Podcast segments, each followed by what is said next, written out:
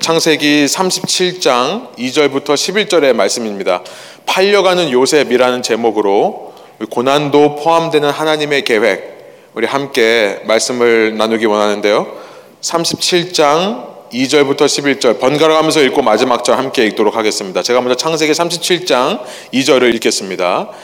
야곱의 족보는 이러하니라 요셉이 17세의 소년으로서 그의 형들과 함께 양을 칠 때에 그의 아버지의 아내들 빌하와 실바의 아들들과 더불어 함께 있었더니 그가 그들의 잘못을 아버지에게 말하더라. 요셉은 노년에 얻은 아들이므로 이스라엘이 여러 아들보다 그를 더 사랑하므로 그를 위하여 채색 옷을 지었더니 그의 형들이 아버지가 형들보다 그를 더 사랑함을 보고 그를 미워하여 그에게 편안하게 말할 수 없었더라. 요셉이 꿈을 꾸고 자기 형들에게 말하매 그들이 그를 더욱 미워하였더라. 요셉이 그들에게 이르되 청하건대 내가 꾼 꿈을 들으시오. 우리가 밭에서 곡식 단을 묶더니 내 단은 일어서고 당신들의 단은 내 단을 둘러서서 절하더이다. 그의 형들이 그에게 이르되 내가 참으로 우리의 왕이 되겠느냐 참으로 우리를 다스리게 되겠느냐 하고 그의 꿈과 그의 말로 말미암아 그를 더욱 미워하더니 다시 꿈을 꾸고 그의 형들에게 말하여 이르되 내가 또 꿈을 꾼즉 해와 달과 열한 별이 내게 절하더이다 하니라. 그가 그의 꿈을 아버지와 형들에게 말하매 아버지가 그를 꾸짖고 그에게 이르되 내가 꾼 꿈이 무엇이냐 나와 내 어머니와 내 형들이 참으로 가서 땅에 엎드려 내게 절하겠느냐 우리 함께 읽겠습니다. 그의 형들은 시기하되 그의 아버지는 그 말을 간직해 두었더라. 아멘. 함께 앉으셔서 말씀 나누겠습니다. 2절의 말씀이 이렇게 시작합니다. 야곱의 족보는 이러하니라. These are the generations of Jacob. 이렇게 시작합니다. 말씀드린 대로 창세기는 총 10개의 족보로 되어 있는 책이라고 말씀드렸죠. 그런데 이제 37장 2절부터 50장의 마지막 절까지 10번째 족보, 그러니까 마지막 족보의 이야기가 이제 펼쳐지고 있는 것입니다. 어, 이 마지막 족보의 이야기는 야곱의 아들들의 이야기다. 야곱의 후손의 이야기다라는 것을 알게 되고요. 2절에 바로 다음 이렇게 야곱의 족보는 이러하니라라고 한 다음에 다음 나오는 단어가 요셉이라는 단어죠. 이 어, 야곱에게 있는 아들들의 이야기는 요셉이라고 하는 사람을 중심으로 펼쳐진다는 것을 우리가 알게 되는 것이죠. 야곱에게는 아시다시피 12명의 아들이 있었습니다. 그 중에 요셉은 몇 번째 아들이죠? 열한 번째 아들입니다. 이 창세기의 마지막인 이 37장부터 50장까지의 야곱 후손의 이야기는 바로 이 열한 번째 아들인 요셉을 중심으로 기록되어 있다. 그런데 이 요셉이라는 아이가요, 한국말로 뭐라고 하죠? 망난이라고 하나요? spoiled kid. 정말로 스포일된 아이인 것 같습니다. 2절에 이렇게 얘기하고 있어요. 그가 아버지의 아내들 빌하와 실바의 아들들과 더불어 함께 있었더니 그가 그들의 잘못을 아버지에게 말하더라. 형들의 잘못, 형들의 문제점을 아버지에게 가서 고자질하는 아이였습니다. 왜 그런가 보니까 3절에 이렇게 얘기합니다. 요셉은 노년에 얻은 아들이므로 이스라엘이, 그러니까 야곱이, 야곱의 이름이 이스라엘로 바뀌었죠. 야곱이 여러 아들들보다 그들을 더 사랑함으로 그를 위하여 채색 옷을 지었더니 이렇게 되어 있어요. 그러니까 야곱이 요셉을 편애했다라는 것을 알게 되고요. 그 편애로 말미암아 이 요셉이 스포일된 아이, 망나니처럼 되었다는 것을 알게 됩니다. 왜 편애했을까요? 왜 야곱은 요셉만을 더 사랑했을까요? 여기 보면 노년에 얻었기 때문에 그렇다. 우리 나이 들어서 아이를 얻으면 젊은 엄마 아빠들보다 더 오냐 오냐 하는 경향이 있죠. 또 할머니 할아버지들에게 맡기면 더 아이들이 오냐 오냐 오냐 오냐 뭐라고죠 영어로 오냐 오냐 하게 되는 그런 경향이 있는 것처럼 야곱이 열한 번째 얻은 아들이니까 더 나이 들어서 얻은 아들이니까 더 사랑했을 수도 있었습니다만 우리는 그가 왜 요셉을 더 사랑했는지 압니다. 왜냐하면 요셉이 바로 야곱의 첫사랑이라고 할 수 있는 라헬, 레이첼의 첫 번째 아들이기 때문에 그렇죠. 우리가 지난 시간 살펴봤던 대로 야곱은 이 레이첼, 라헬을 얻기 위해 무려 14년 동안 삼촌 밑에서 종 노릇을 합니다. 그런데 29장 20절에 너무나 로맨틱한 말이 들어 있어요. 그가 라헬을 사랑했기 때문에 7년이라는 시간이 두 번 지나는데도 그 7년을 며칠처럼 여겼더라. 야곱이 그만큼 라헬을 사랑했습니다. 야곱이 라헬을 편애했어요. 이 라헬 대신에 레아라고 하는 라헬의 언니를 먼저 아내로 맞습니다. 그런데 레아, 레아는 사랑하지 않고 라헬만을 좋아하기 때문에 그래서 그랬는지 모르겠지만 하나님께서는 레아에게 아들의 축복을 허락하셨어요. 레아가 낳은 아들만 무려 여섯 명입니다. 라헬은 아이를 낳지를 못해요. 이 레아와 라헬의 종들, 빌하와 실바라고 하는 종들에게서 각각 두 명씩 아들이 더 나와서 이제 열 명의 아들이 생겼는데 라헬은 한 명도 아들을 낳지는 못합니다. 그때 결국 라헬이 낳은 첫 번째 아들이 요셉이었던 거예요. 그러니 얼마나 편애했겠습니까? 그렇게 사랑하는 여인을 닮은 아들 얼마나 좋아했겠어요. 이 야곱이요 스스로 편애를 당했던 기억이 있었죠. 야곱은 편애의 희생자이기도 합니다. 왜냐하면 아버지 이삭이 형인 에서만을 사랑했기 때문에 그래요. 그랬으면 자기는 그러지 말아야 되는데 사람은 참 신기하죠. 꼭 부모가 닮지 말라는 것만 닮아요. 그렇죠? 안 닮았으면 하는 모습을 담는 모양입니다. 그도 편애하는 사람이 되어서 요셉에게만 채색 옷을 입혔다. 많은 색깔이 들어있는 귀한 옷을 입혔다라고 3절이 이야기하고 있는 것입니다. 이 요셉이 입는 옷이 이제 이 이야기에서 중요한 키워드가 됩니다. 그래서 이 야곱의 아들들의 이야기가 요셉을 중심으로 펼쳐지는데 요셉이 어떤 옷을 입고 벗는가를 보면 이 사람의 삶이 어떻게 인도되는가를 우리가 상징적으로 알게 되는 것이죠. 채색 옷을 입었다.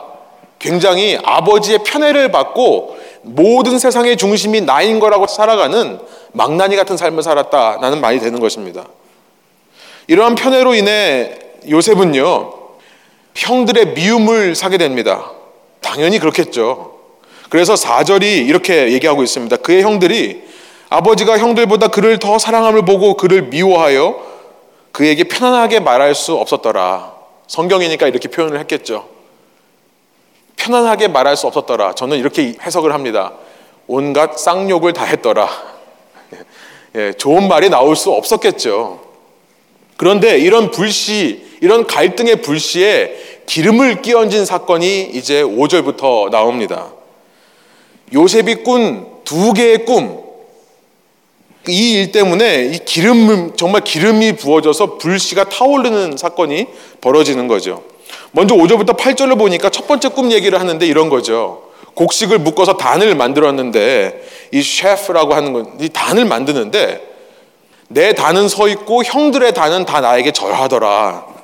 그러니까 8절에 형들의 반응이 어떻습니까? 열받죠. 어떻게 말해요? 내가 참으로 우리의 왕이 되겠느냐? 참으로 우리를 다스리게 되겠느냐라고 말하는데요. 우리가 이제 압니다만 이 말 그대로 이루어지게 됩니다. 이 말 그대로 이루어져요.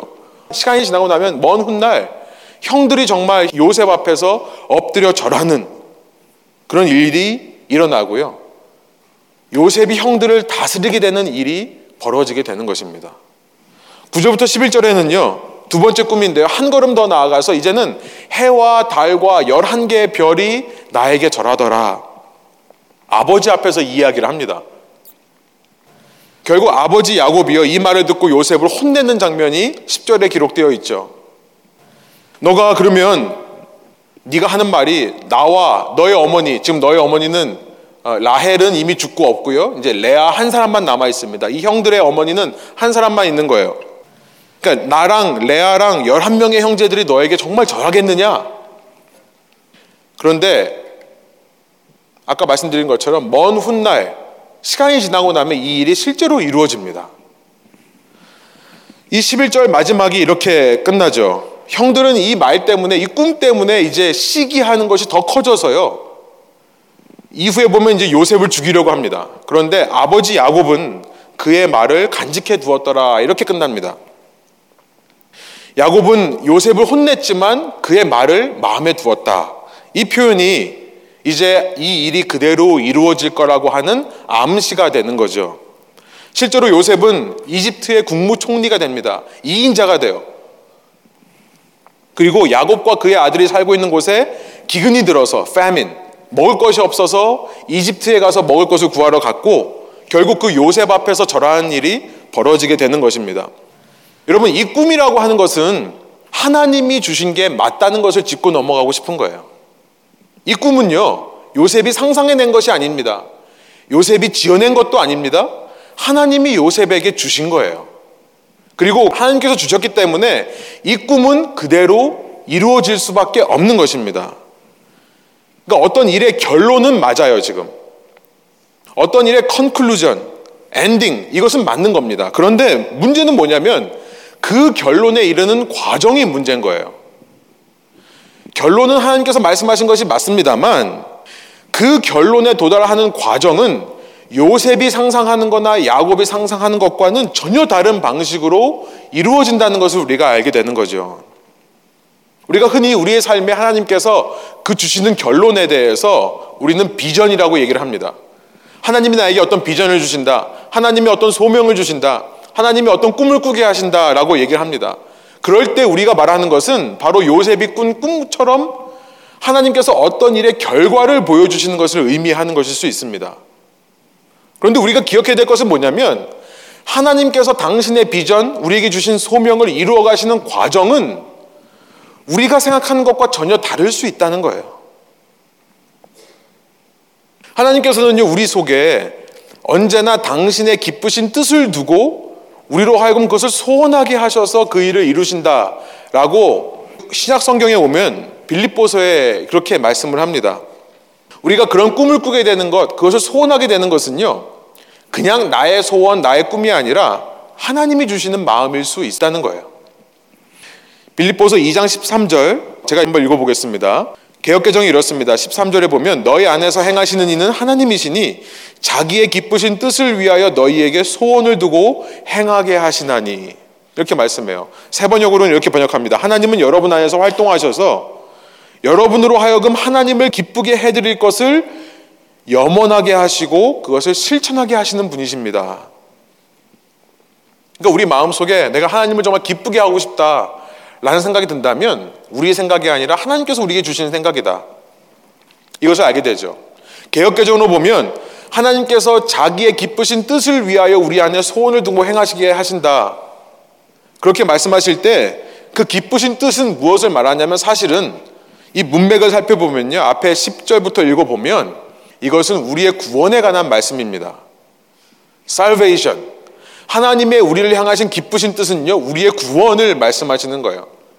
그 구원을 우리가 이루어가는 데 있어서 하나님은 억지로 우리가 구원을 이루어가는 것을 원하지 않으시고요. 우리 속에 그 구원을 향한 염원을 두게 하신다는 거예요. 이 구원을 향한 소원을 두게 하셔서 우리로 하여금 구원에 합당한 삶을 살도록 하신다. 이 말씀입니다. 여러분 구원이라는 게 뭡니까? 살베이션이라는 게 뭡니까? 한마디로 말하면 이것은 죄로부터 해방되어 이 땅에 있는 문제들로부터 해방되어 하나님의 통치 안으로 들어가게 되는 것이 구원의 정의입니다. 구원은요, 죄로부터 해방되는 것, 문제로부터 벗어난 것만을 의미하지 않고요. 그렇게 죄로부터 해방되어서 완전한 하나님의 통치 속으로 들어가는 것까지를 얘기하는 것이 구원입니다. 하나님께서는요, 예수 그리스도를 통해 이미 우리를 구원하셨습니다. 그런데 구원하셨을 뿐만 아니라 언젠가 우리를 이 땅에 있는 모든 죄로부터, 언젠가 우리를 이 땅에 있는 모든 슬픔과 고통의 눈물로부터, 언젠가 우리를 이 땅에 있는 모든 문제로부터 벗어나게 하실 거예요. 영원히 벗어날 수 있도록 우리를 구원하실 겁니다. 우리가 그 마지막 결론, 엔딩을 의심하는 것이 아닙니다. 하나님은 반드시 저와 여러분을 구원하실 거라는 거예요. 그런데 그 구원을 이루시는 과정은요, 우리가 이해하지 못하는 방식으로 이루어질 수 있다는 겁니다. 여러분, 이 땅에 있는 사람들 중에 누가 어떤 사람이 상상이나 했겠습니까? 그 구원을 이루시기 위해 하나님이 직접 사람으로 이 땅에 오셔서 우리를 대신해 죽으실 방법으로 구원을 이루실 거라는 것을 상상이나 했겠습니까? 이 땅에 있는 누가 한 번 오셨으면 그걸로 끝이지. 또 예수님께서 두 번 오셔서 이 땅에서 완전히 우리를 구원해 가셔야 된다라고 상상이나 했겠습니까? 주님 다시 오시기 전까지 이 땅에 남아있는 우리들은 이미 구원을 받은 사람들이지만 아직 구원을 받지 않은 사람들로서 이 땅에서 계속해서 선한 싸움을 싸워야 가야 된다라고 상상이나 했겠습니까? 하나님께서는요, 우리에게 궁극적으로 행하실 일을 알려주세요. 그것은 우리의 구원이에요. 우리의 salvation, 구원입니다. 최종적인 결과를 알려주시고, 우리로 하여금 그 구원에 대한 소망을 갖게 하세요. 그래서 우리로 하여금 자발적으로 기쁨으로 그 구원의 길을 걸어가게 하시는 건데요. 그 과정은 우리가 상상하는 것과 다른 것입니다. 특별히 선한 결과를 이루시기 위해 고난 당할 수 있다는 것을 이 창세기 마지막 족보의 이야기가 우리에게 알려주는 것입니다. 놀랍습니다. 선한 결과를 위해 고난을 당할 수 있다는 것을 말씀하시는 거예요. 요셉은요, 이 꿈 때문에 이제 모든 가족들로부터 미움을 사게 됩니다.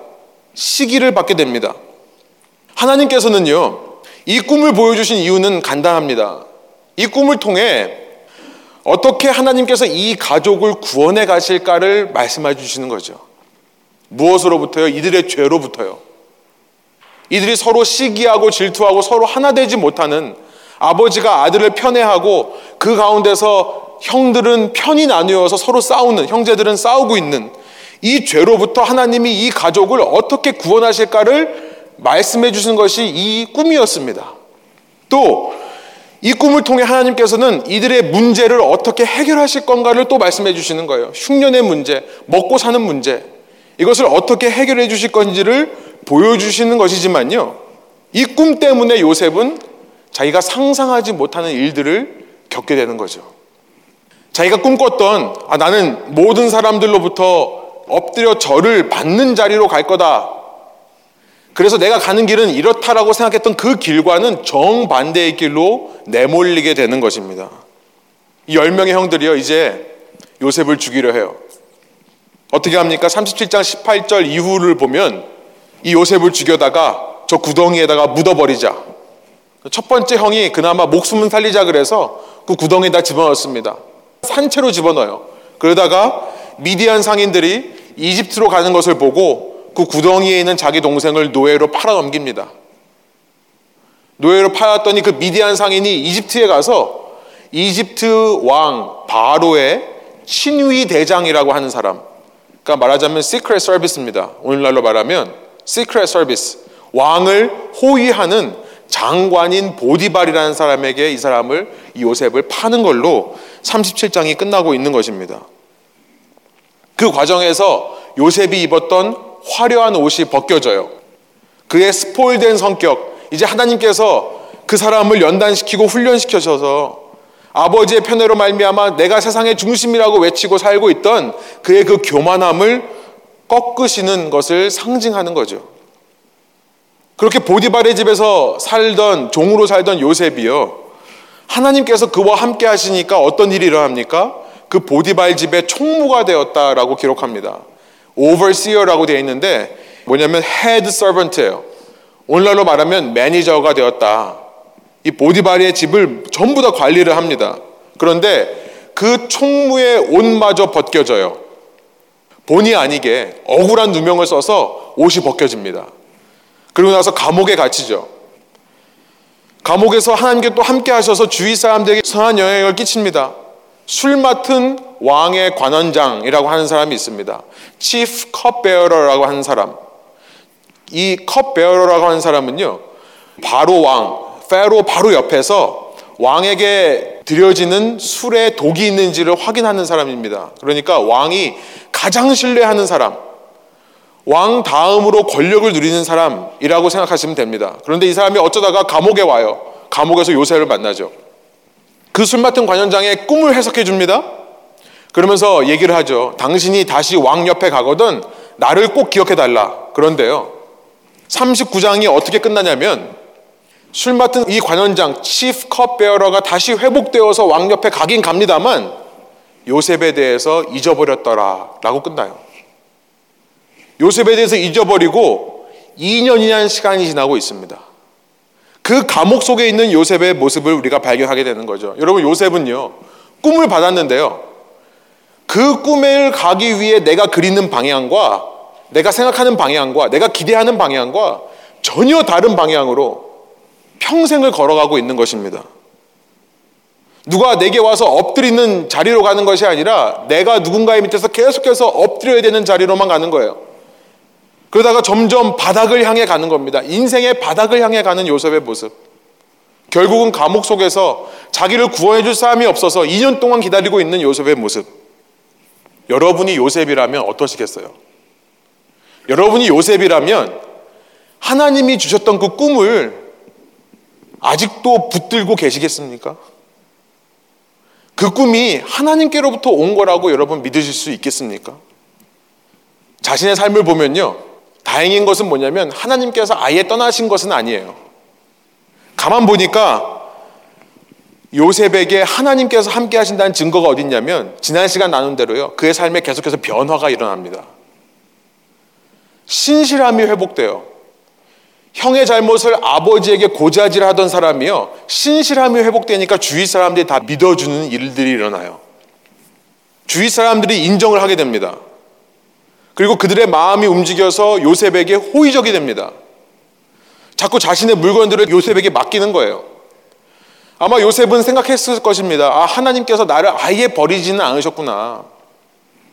그런 생각을 했을 수는 있겠습니다만 점점 바닥을 향해 내려가는 점점 낭떠러지를 향해 몰려가는 자신의 모습 속에서 과연 하나님께서 나를 향하신 뜻이 있을까? 의문이 들지 않겠습니까? 우리말로 하면요. 비전과 소명이라고 하는 과연 하나님께서 나를 향해 비전이 있으실까? 소명이 내가 정말 있는 것일까? 묻지 않겠습니까? 그런 삶을 겪어보신 적이 있지 않으세요? 제 인생에도 그런 삶을 겪어본 적이 있고요. 아직도 그런 생각이 들 때가 참 많이 있는 것 같아요. 오늘 우리에게 하나님께서 무엇을 말씀하시는가 귀 기울이게 되는 것입니다.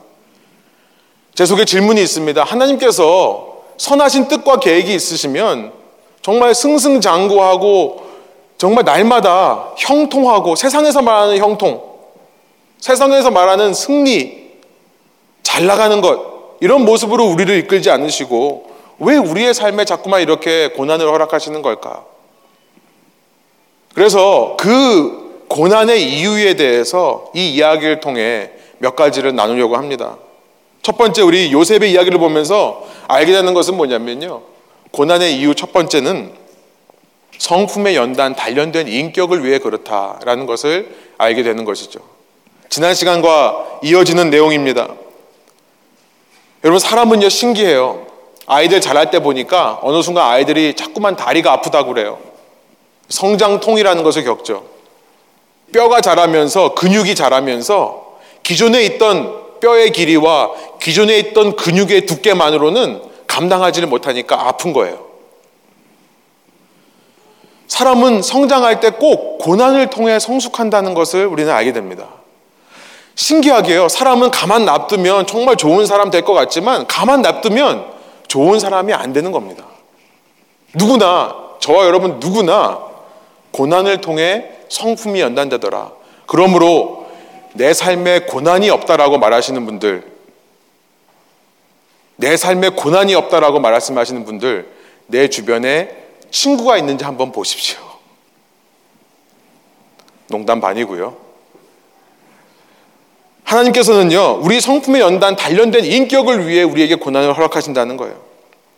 형들의 잘못을 일러바치던 철없는 아이에서 주변에 인정을 받게 되는 사람으로 성장하는데 고난이 꼭 필요하다. 그 변화를 위해 하나님은 고난을 허락하시는데요. 그 결과 그의 삶에 엄청난 발전이 있는 겁니다. 로마서 5장에 이렇게 말씀을 합니다. 정말 진리의 말씀이라고 믿습니다. 세 번역으로 제가 한번 읽어볼게요. 로마서 5장 3절부터 4절이에요. 그뿐만 아니라 우리는 환란을 자랑합니다. 우리는 고난을 자랑합니다. 우리는 아픔을 자랑합니다. 왜냐하면요. 이렇게 말씀하세요. 우리가 알기로 환란은 고난은 아픔은 인내를 낳고 인내력을 낳고 4절 인내력은 단련된 인격을 낳기 때문이다. 사람이 인격이 형성되는데 성품이 형성되는 데 있어서 꼭 환란이 필요하고 그 환란을 못 견뎌서 막 난리치는 모습이 아니라 그 환란을 인내하는 모습을 통해 연단이 된다. 성품이 연단이 된다. 인격이 단련이 된다. 알게 되는 것이죠. 그리고 단련된 인격은 희망을 낳는 줄을 알고 있기 때문입니다. 이렇게 말하고 있어요. 여러분 소원하는 것이 있습니다. 여러분 삶 가운데 고통이 있으십니까? 여러분 고통의 시간을 지나고 계세요?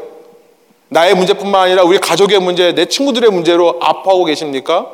여러분 주님의 이름으로 축복합니다.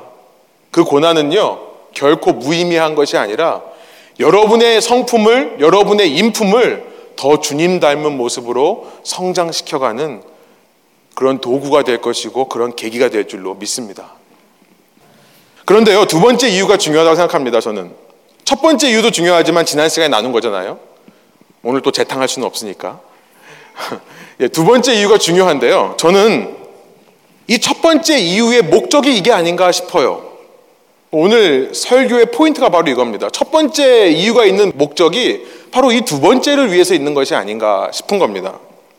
두 번째 이유, 요셉의 삶에, 우리의 삶에 고난이 주어지는 이유는 뭐냐면 하나님께서 성품의 연단을 통해 인품의 단련을 통해 우리에게 이루시고자 하는 일이 뭐냐면요. 저는 이렇게 말씀드리고 싶어요. 꿈의 포기다. 꿈의 포기를 위해 일하신다. 꿈의 포기를 위해 고난을 허락하신다라는 거예요.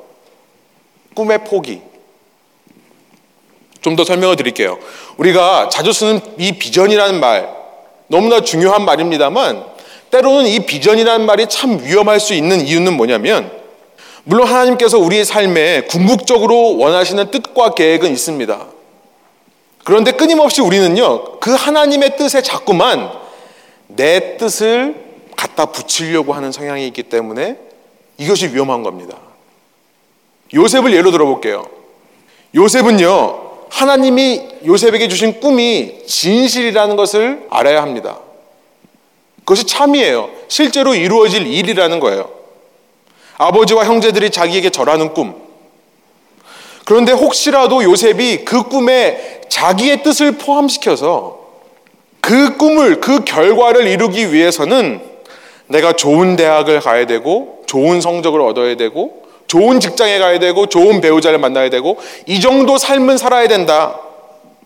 이렇게 인생에서 순탄하고 형통한 길로만 가야 된다라고 생각한다면 내가 인생의 고가도로만 하이웨이만 달려야 된다라고 생각한다면 여러분 그러다가 내 뜻이 가로막히고 내 앞에 방해물이 나타나면 인간은요 원래 내게 주신 참 하나님의 뜻마저도 거부하고 부인하는 상황이 생기게 되는 것이기 때문에 그렇습니다. 그래서 요셉은 그 하나님이 주신 뜻에 결코 자기의 뜻을 갖다 붙여서는 안 되는 거였습니다.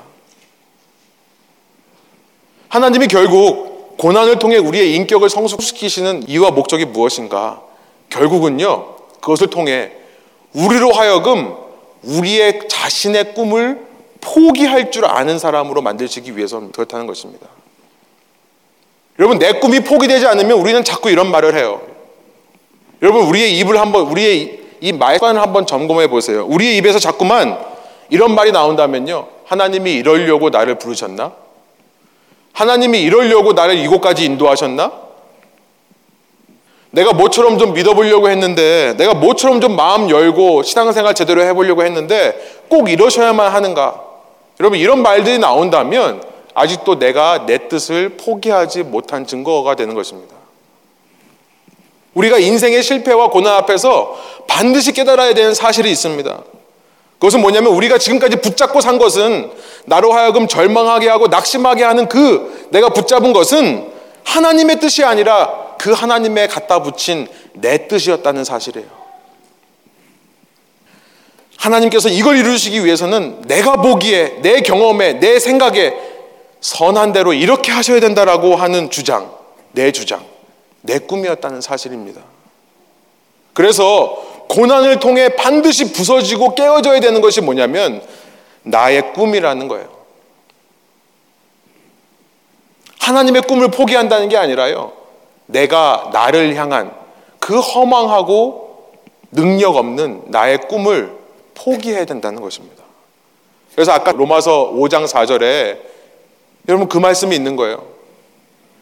인내력은 단련된 인격을 낳고 단련된 인격은 희망을 낳는다. 여러분 너무나 중요한 말씀입니다.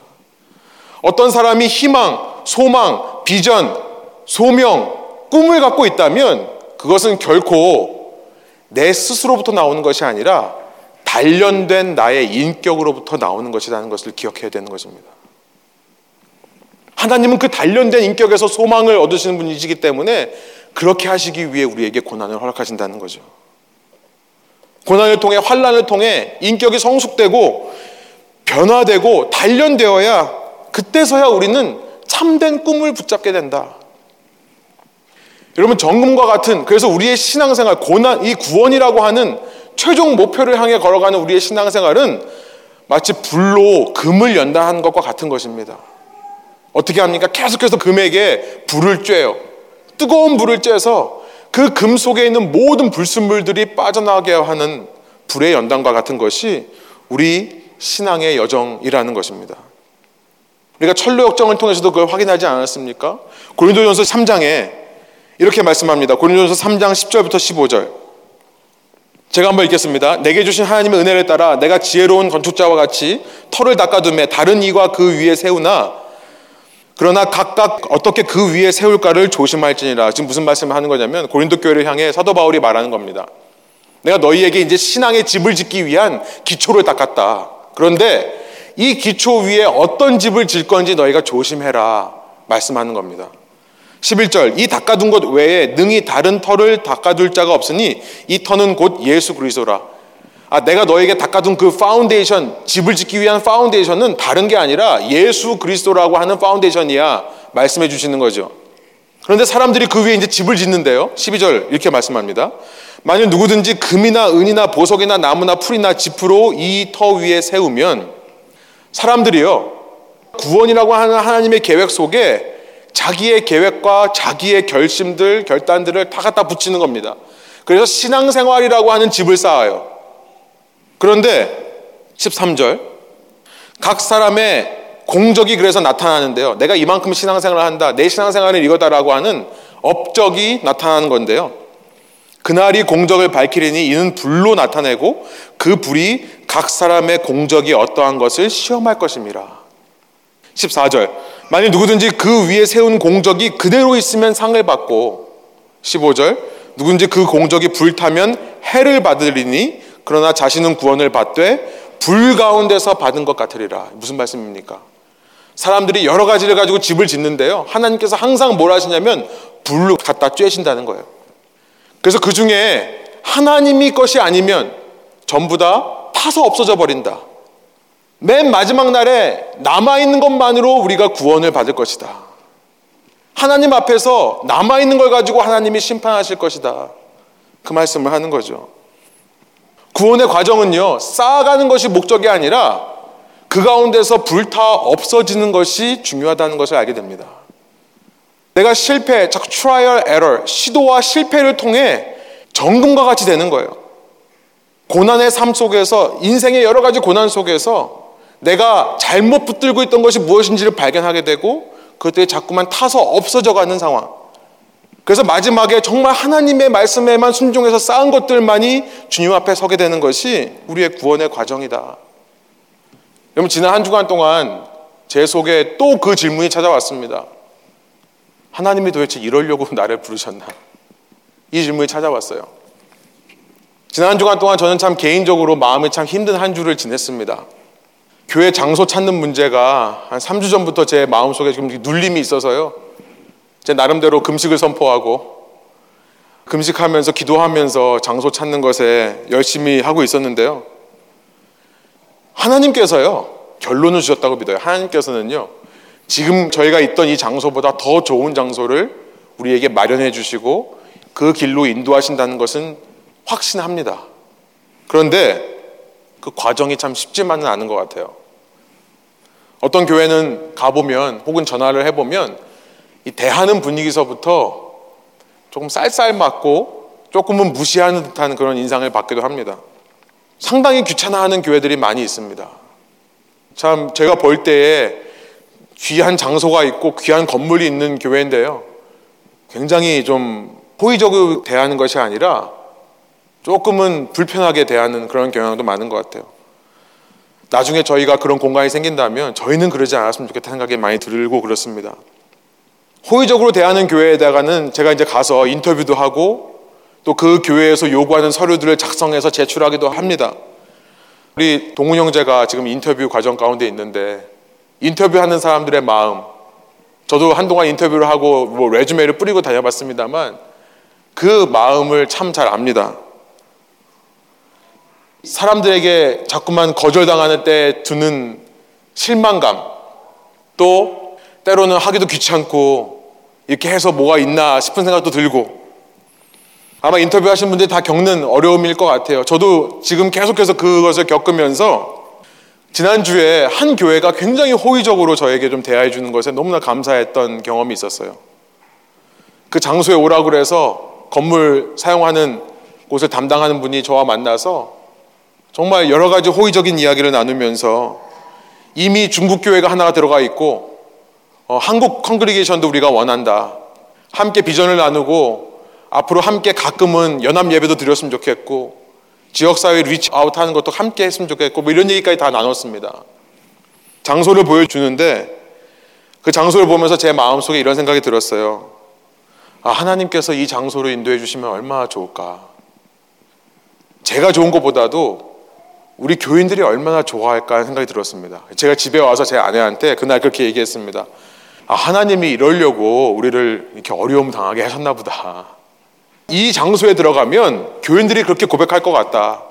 아, 하나님이 이래서 우리를 이렇게 어려운 시간을 주셨구나.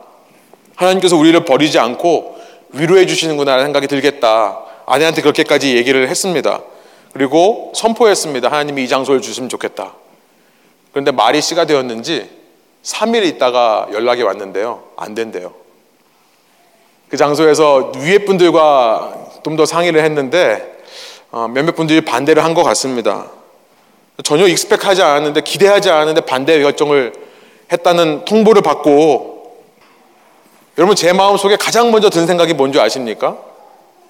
제 마음속에 가장 먼저 든 생각이 뭐냐면 아 금식 그만둬야겠다. 농담이고요. 정말 제 마음속에 처음 든 생각이 뭐냐면 하나님 도대체 무슨 생각하십니까? 하나님 도대체 어쩌시려고 그럽니까? 이런 생각이 들었어요. 아, 그리고 나서 그날 또 그 다음 날 이틀 동안 영적으로 좀 다운되는 것을 느꼈습니다. 그런데요, 이 말씀을 준비하면서 이 요셉의 이야기 속에서 제 자신의 모습을 발견하게 되었어요. 이건 나누고 싶다는 생각이 들었습니다. 여러분, 요셉이 아니라 제가 감옥에 갇혀 있더라고요.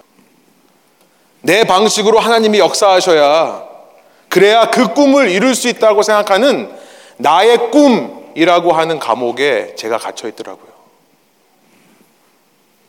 요셉은 감옥에 있었지만 그 감옥 속에서 진짜 감옥에 갇혀 있지는 않았던 것 같습니다. 성경 어디를 찾아봐도 요셉이 절망했거나 그렇게 2년 동안 기다리고 있는 상황 속에서 불평했거나 혼란스러워했다는 모습이 보이지를 않아요. 자신의 삶에 하나님께서 2년 더 기다리라고 하면 순종하고 기다리는 모습만을 발견할 뿐입니다. 그 요셉을 닮아야겠다는 생각이 들었습니다. 이 요셉의 이야기는 다음 시간에 계속될 겁니다만 여러분 이 말씀을 통해서요 오늘 우리의 이야기를 한번 돌아보기를 원해요.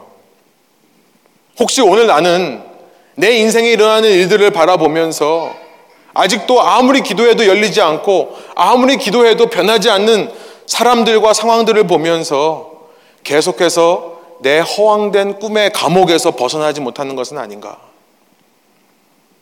그러니까요, 이 찰스 템플턴 같은 사람들이 Farewell to God 이라는 책을 쓰는 겁니다. 하나님 이제 안녕. 아시죠? 찰스 템플턴이라는 사람, 빌리 그레함과 함께 구도자 예배를 하면서 전국을 다녔던, 미국 전역을 다녔던, 전 세계를 누볐던 사람인데요. 하나님께서 자기의 생각과 다르게 역사하시는 것이 반복되고 반복되고 반복되면서 그가 실족해서요. 신앙을 떠난 사람입니다. 그가 쓴 책이 Farewell to God.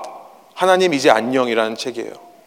그 책에서 그는 내가 왜 하나님을 믿지 않는지 그 이유를 조목조목 설명하고 있는데요.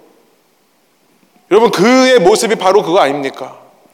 하나님의 꿈이 틀린 것이 아니라 거기다가 내 꿈을 갖다 붙인 것이 내 기대와 내 소망을 갖다 붙인 것이 단련되지 않은 성품으로 단련되지 않은 성화되지 않은 인격을 가지고 갖다 붙인 것이 그것이 문제였는데요. 그 모든 문제를 하나님께 돌리게 되는 여러분 우리는 그러지 않았으면 좋겠다는 생각이 드는 것입니다. 계속해서 허황된 꿈의 감옥 속에서 벗어나지 못한 사람들은요. 그러니까 맨날 과거를 후회해요. 과거에 이렇게 했더라면 과거에만 매어 있습니다. 아직도 내 꿈의 감옥에서 벗어나지 못하는 사람들은 이 모든 상황을 자꾸만 남 탓을 해요. 자꾸만 상황 탓을 해요. 내 꿈의 감옥에서 나오지 못하는 사람들은 내 속에 있는 완벽주의적인 성향으로 내 자신을 용서하지 못합니다. 내 자신에게 관대하지를 못하는 거예요. 모든 상황 가운데 만족이라는 것이 없어집니다. 여러분, 그 꿈의 감옥에서 나오시기 원합니다. 그 꿈의 감옥에 있는 한 늘 걱정할 수밖에 없고요. 늘 염려할 수밖에 없고요. 늘 불안할 수밖에 없는 것입니다. 늘 내 입에서 불평만이 나오는 거예요. 소원하옵기는요, 이 이야기 속에서 오늘 하나님께서 저와 여러분에게 주시는 이 메시지, 이 상황 속에서 하나님을 더 신뢰하게 되는 저와 여러분 되기를 원합니다. 그의 궁극적인 결과는요, 하나님께서 꿈꾸시는 우리의 궁극적인 결말은 언제나 선한 것으로 확정되어 있음을 믿습니다. 과정이 비록 내 예상과 다르다 하더라도요, 그 가운데서 실족하지 않는 저와 여러분 되기를 원하고요. 결국 하나님께서 이런 모든 고난을 허락하시면서 내 꿈을 포기하게 하신 이유, 오직 하나님께만 이 모든 영광에 돌아가게 하기 위해서라 믿고 고백하시며 다시 한번 힘을 얻고 회복하시는 저와 여러분 신앙 되기 원합니다. 함께 기도하시겠습니다.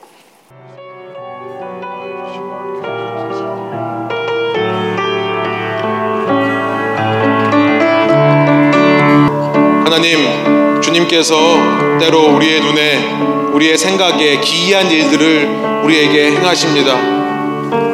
그 누가 예수님께서 이 땅에 오셔서 죽으셔야만 우리가 구원에 이룰 수 있다 생각이나 했겠습니까?